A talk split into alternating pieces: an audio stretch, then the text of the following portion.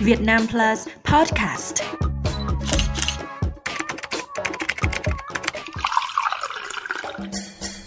Chúc mừng năm mới!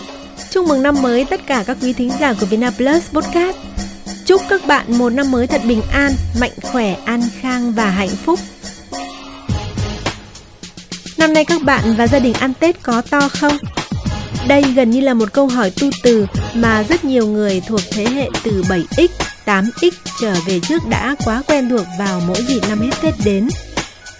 Tại sao người Việt lại dùng từ ăn Tết mà không phải là mừng Tết? Hãy cùng Bích Hằng hoài niệm về không khí ăn Tết ngày xưa trong tập podcast hôm nay.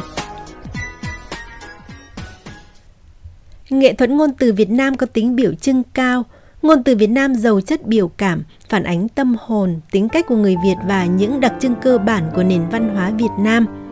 Ăn Tết là một từ như thế, đây là một từ thuần Việt, không chỉ riêng việc ăn uống mà nghĩa của nó còn bao hàm cả quá trình chuẩn bị Tết, sự nghỉ ngơi, vui chơi và tinh thần hưởng thụ Tết Nguyên đán cổ truyền của người Việt Nam. Tết Nguyên đán nghĩa là buổi sớm mai của một năm, đặc biệt quan trọng với người Việt, là dấu hiệu báo cho cả năm đó có được ấm êm sung túc hay không. Tết là dịp để các thành viên trong gia đình sum họp, thực phẩm phải được chuẩn bị dồi dào để làm những món ăn ngon. Trước là dâng cúng tổ tiên, sau là gia đình quây quần thụ hưởng bên mâm cỗ Tết sau một năm làm lụng vất vả, cùng nhau ôn cố chi tân, tận hưởng những khoảnh khắc đoàn viên đầm ấm. Nghĩa đầu tiên của từ ăn Tết là về thức ăn. Ngày Tết là chỉ có nghỉ ngơi và ăn ngon. Người Việt ở khắp các vùng miền trên cả nước đều có rất nhiều món ăn, đặc biệt chỉ dành cho ngày Tết. Đó cũng là một trong những lý do mà người Việt không nói mừng Tết mà sẽ nói là ăn Tết.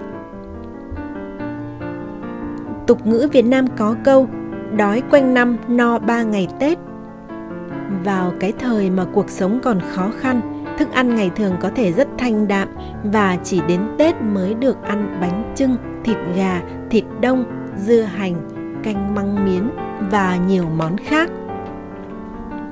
các gia đình dù giàu hay nghèo cũng phải lo cho được các món ăn cơ bản của ngày tết cho dù nhiều gia đình thực sự rơi vào tình cảnh tết đến sau lưng ông vải thì mừng con cháu thì lo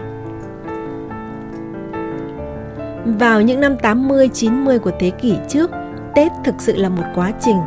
Việc chuẩn bị Tết diễn ra ngay từ đầu năm với việc nuôi lợn lấy thịt để cuối năm các gia đình chung nhau mổ lấy thực phẩm chế biến ăn Tết gọi là đụng lợn.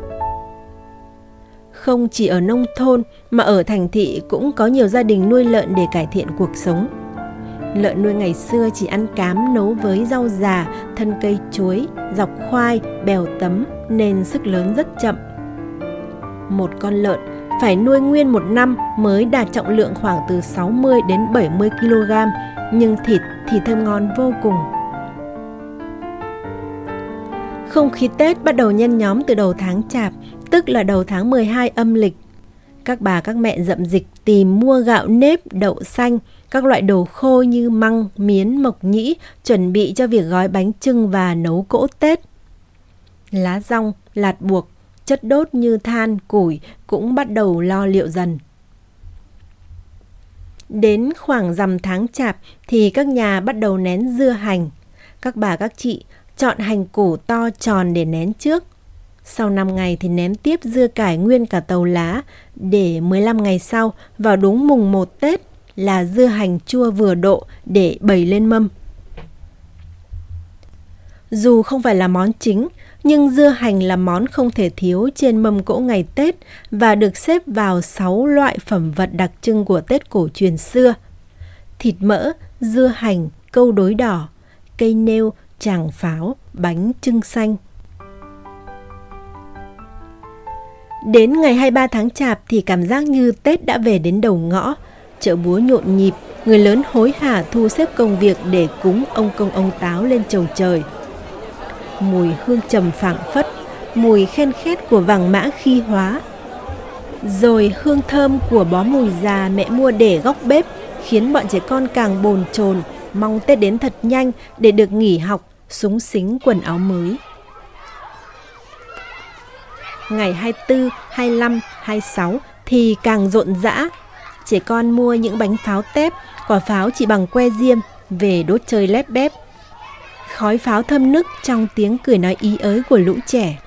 Người lớn thì đi tạ mộ ông bà, cụ kỵ, bao sái bàn thờ tổ tiên, lau chùi dọn dẹp nhà cửa, tổng vệ sinh ngõ xóm, thật sạch sẽ tinh tươm, rồi đi chợ hoa, mua đào, quất, về trưng để nghênh đón nàng xuân. Hoa thực dược, violet sẽ để đến ngày 30 Tết mới mua cho tươi. Từ 27 đến 30 tháng chạp là náo nức nhất. Nhà nhà lo mổ lợn, ngâm măng, mua lá rong gói bánh trưng.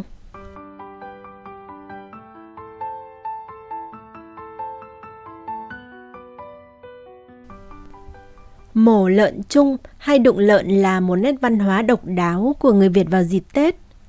Mấy gia đình chung nhau xẻ thịt một con lợn để làm giò, chả, nấu đông, gói bánh trưng, chế biến nhiều món khác.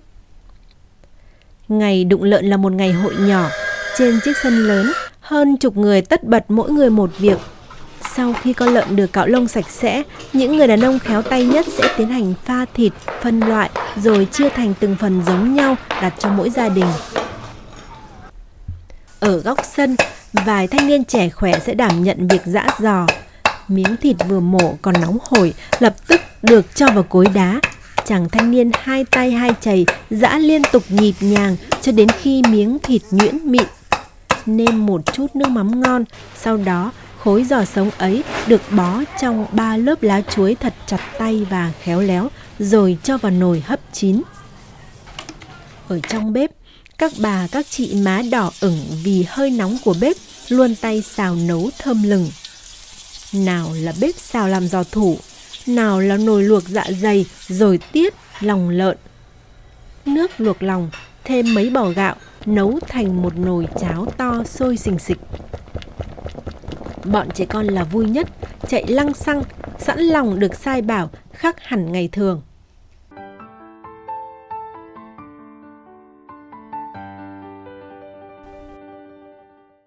Phần đụng lợn mỗi nhà đã chia xong, nhà nào cũng có giò lụa, giò thủ, thịt ba chỉ gói bánh trưng, các phần thịt khác và xương nấu canh, một ít mỡ lợn để xào rán. Sau đó đến phần vui nhất, liên hoan cháo lòng tiết canh. Được bày trên dãy chiếu trải dài, tất cả thành viên các gia đình đụng lợn đều tham dự. Những đĩa lòng béo ngậy, dạ dày giòn sật, rồi tiết núng nính, tim gan béo bùi. Những bát cháo tiết sóng sánh thơm ngon bốc hơi nghi ngút. Đĩa rau thơm, mùi, húng, ngổ, xanh mơn mởn, ớt đỏ tươi điểm xuyết, thêm vài ba chén rượu quê. Sự ấm cúng của bữa tiệc giống như khúc dạo đầu cho Tết. Có thịt rồi, các gia đình bắt tay vào gói bánh trưng. Ngày gói bánh trưng là một ngày hội gia đình đậm hương vị Tết nhất mà những người con xa quê luôn khắc khoải nhớ về. Tất cả mọi người trong gia đình, kể cả những em bé cũng háo hức tham gia. Các bà các mẹ sẽ chọn loại nếp có hạt đều, mẩy. Ngon nhất là nếp cái hoa vàng, vừa thơm vừa dẻo. Nếp sẽ ngâm trước khoảng 8 tiếng, đãi sạch vớt ra để ráo nước và sóc ít muối trước khi gói bánh. Một chiếc bánh có thể gói từ 0,5 đến 1 kg gạo tùy độ to nhỏ. Muốn bánh trưng có màu xanh đẹp, có thể dùng lá giềng hoặc lá nếp xay nhỏ lọc lấy nước cốt ngâm gạo nếp. Sau đó là đến đỗ xanh, chọn loại đỗ xanh tiêu, hạt nhỏ, ruột vàng thì sẽ thơm ngon. Đỗ xanh xay vỡ, ngâm trong nước chừng 1 đến 2 giờ rồi đãi sạch vỏ xanh, xong ít muối, đồ chín, đánh tơi để làm nhân bánh. Thịt lợn ba chỉ hoặc thịt vai sấn thái to bản, ướp hành khô, nước mắm, hạt tiêu cho ngấm. Những chiếc lá rong bánh tẻ được rửa sạch rồi dùng khăn lau khô. Vào ngày đông giá, khâu rửa lá rong là ngại nhất. Mấy chục tàu lá to phải rửa thật sạch bằng nước lạnh ngoài sân, ngón tay tím tái vì lạnh. Thế nhưng cái náo nức của không khí Tết cũng đủ xua đi được phần nào sự giá buốt. Đến khâu gói bánh, người khéo tay nhất nhà sẽ thực hiện công đoạn này. Muốn chiếc bánh trưng vuông thành sắc cạnh thì dùng khuôn là dễ nhất. Nhưng với những người nhiều kinh nghiệm và chắc tay, họ có thể không cần khuôn mà vẫn cho ra những chiếc bánh vuông vức đều chằn chặn. Bánh trưng gói chặt tay thì bánh sẽ rền dẻo, không bị thấm nước vào bên trong. Nhà nào có trẻ con thì thế nào các bé cũng được hướng dẫn để tự tay gói một chiếc bánh trưng nhỏ xíu với đủ các nguyên liệu để cùng thả vào nồi luộc và háo hức chờ thành phẩm.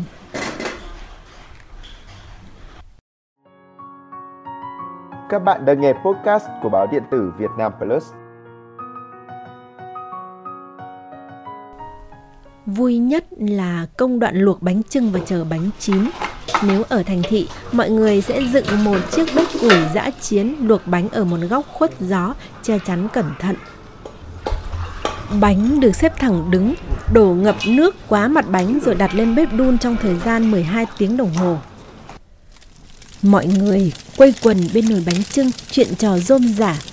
Ngoài trời đêm sương lạnh giá, bếp lửa ấm sực, ngọn lửa rực rỡ uốn lượn quanh đáy nồi bánh trưng, hắt ánh hồng lên má trẻ thơ, lấp lánh trong mắt những người lớn đang bâng khuâng hoài niệm về một năm cũ đã qua và những dạo dực hy vọng cho năm mới. Ngọn lửa cứ tí tách reo vui, chung quanh bếp luộc bánh trưng bao giờ cũng có vài ba nồi đun ké là nồi luộc măng hoặc là nồi nước lá mùi già để tắm gội không có một mùi hương nào gợi tết nồng nàn bằng mùi hương của nước đun lá mùi già thứ nước thơm trong nghi thức tắm tất niên thanh tẩy tinh thần xua tan những điều xui xẻo không vui của năm cũ để thật tinh khôi thơm tho và sáng láng đón chào một năm mới tốt đẹp hơn.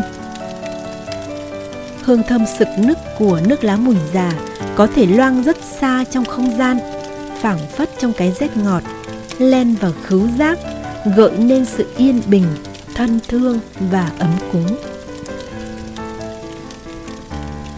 Đêm đã về khuya, em bé ngủ quên đã được bồng lên giường vùi sâu vào chăn ấm ngủ ngon lành. Những người lớn vẫn trông chừng nồi bánh trưng nguyên cả đêm. Đói bụng thì đã có ngô khoai nướng vùi. Mấy thanh niên cởi củ khoai đã chín thơm phức suýt xoa vì nóng, vừa thổi vừa bóc ăn, rồi nhìn nhau bật cười vì nhọ than dính mặt.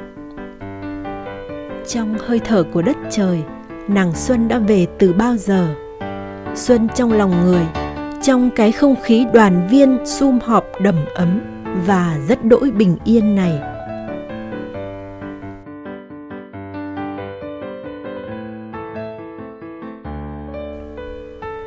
Bánh trưng luộc chín sẽ được vớt ra và ép hết nước để khi nguội bánh sẽ rền, phẳng mịn và vuông vức.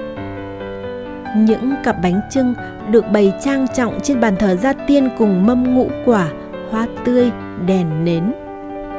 Ngày xưa không nhiều nhà có tủ lạnh, bánh trưng chưa thắp hương được bày trên nóc tủ trà, kê dưới ban thờ cùng các hộp bánh kẹo mứt trà, rượu tết được sắp đặt ngay ngắn, toát lên một sự sung túc đủ đầy.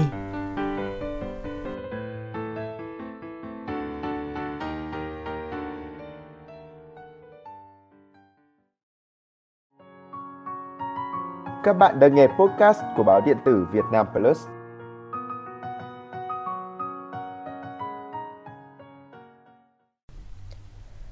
Tết thì bữa nào cũng là ăn cỗ. Không tính lễ cúng ông công ông táo ngày 23 tháng chạp thì bữa cỗ đầu tiên sẽ là bữa cỗ cúng lễ tất niên vào trưa hoặc chiều ngày cuối năm, thường là ngày 30 Tết. Các gia đình sẽ làm một mâm cơm cúng để mời gia tiên, ông bà về ăn Tết với con cháu. Vào khoảnh khắc thiêng liêng chuyển giao giữa năm cũ sang năm mới là lễ cúng giao thừa, còn được gọi là cúng trừ tịch hay tống cự nghinh tân, có ý nghĩa bỏ hết những điều xấu của năm cũ, chào đón những điều tốt đẹp của năm mới sắp đến sáng mùng 1 Tết là lễ cúng nguyên đán chào đón năm mới chiều tối thì cúng tịch điện. Mùng 2 Tết cúng buổi sáng là chiêu điện, buổi chiều tối là tịch điện. Gia đình sẽ làm cơm cúng hai buổi chiêu điện và tịch điện như vậy cho đến ngày hóa vàng, vì đây là cơm cúng, mời tổ tiên ăn Tết với con cháu. Ông bà xưa quan niệm ăn Tết 3 ngày, nên ngày mùng 3 thường là ngày cuối cùng của Tết. Và ngày này sẽ làm lễ cúng hóa vàng để tiễn ông bà tổ tiên, đồng thời đón thần tài, thần lộc.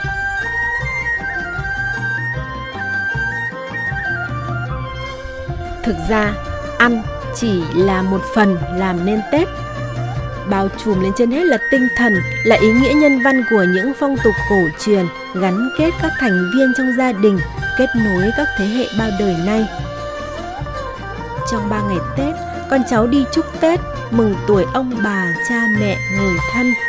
Hàng xóm bạn bè thăm viếng lẫn nhau, chúc nhau những lời chúc đầu năm mới dồi dào sức khỏe, làm ăn phát tài, an khang thịnh vượng. Và sau câu chúc Tết sẽ rộn ràng hỏi nhau năm nay ăn Tết to không, mở đầu cho cuộc trò chuyện đầu xuân đầy vui vẻ.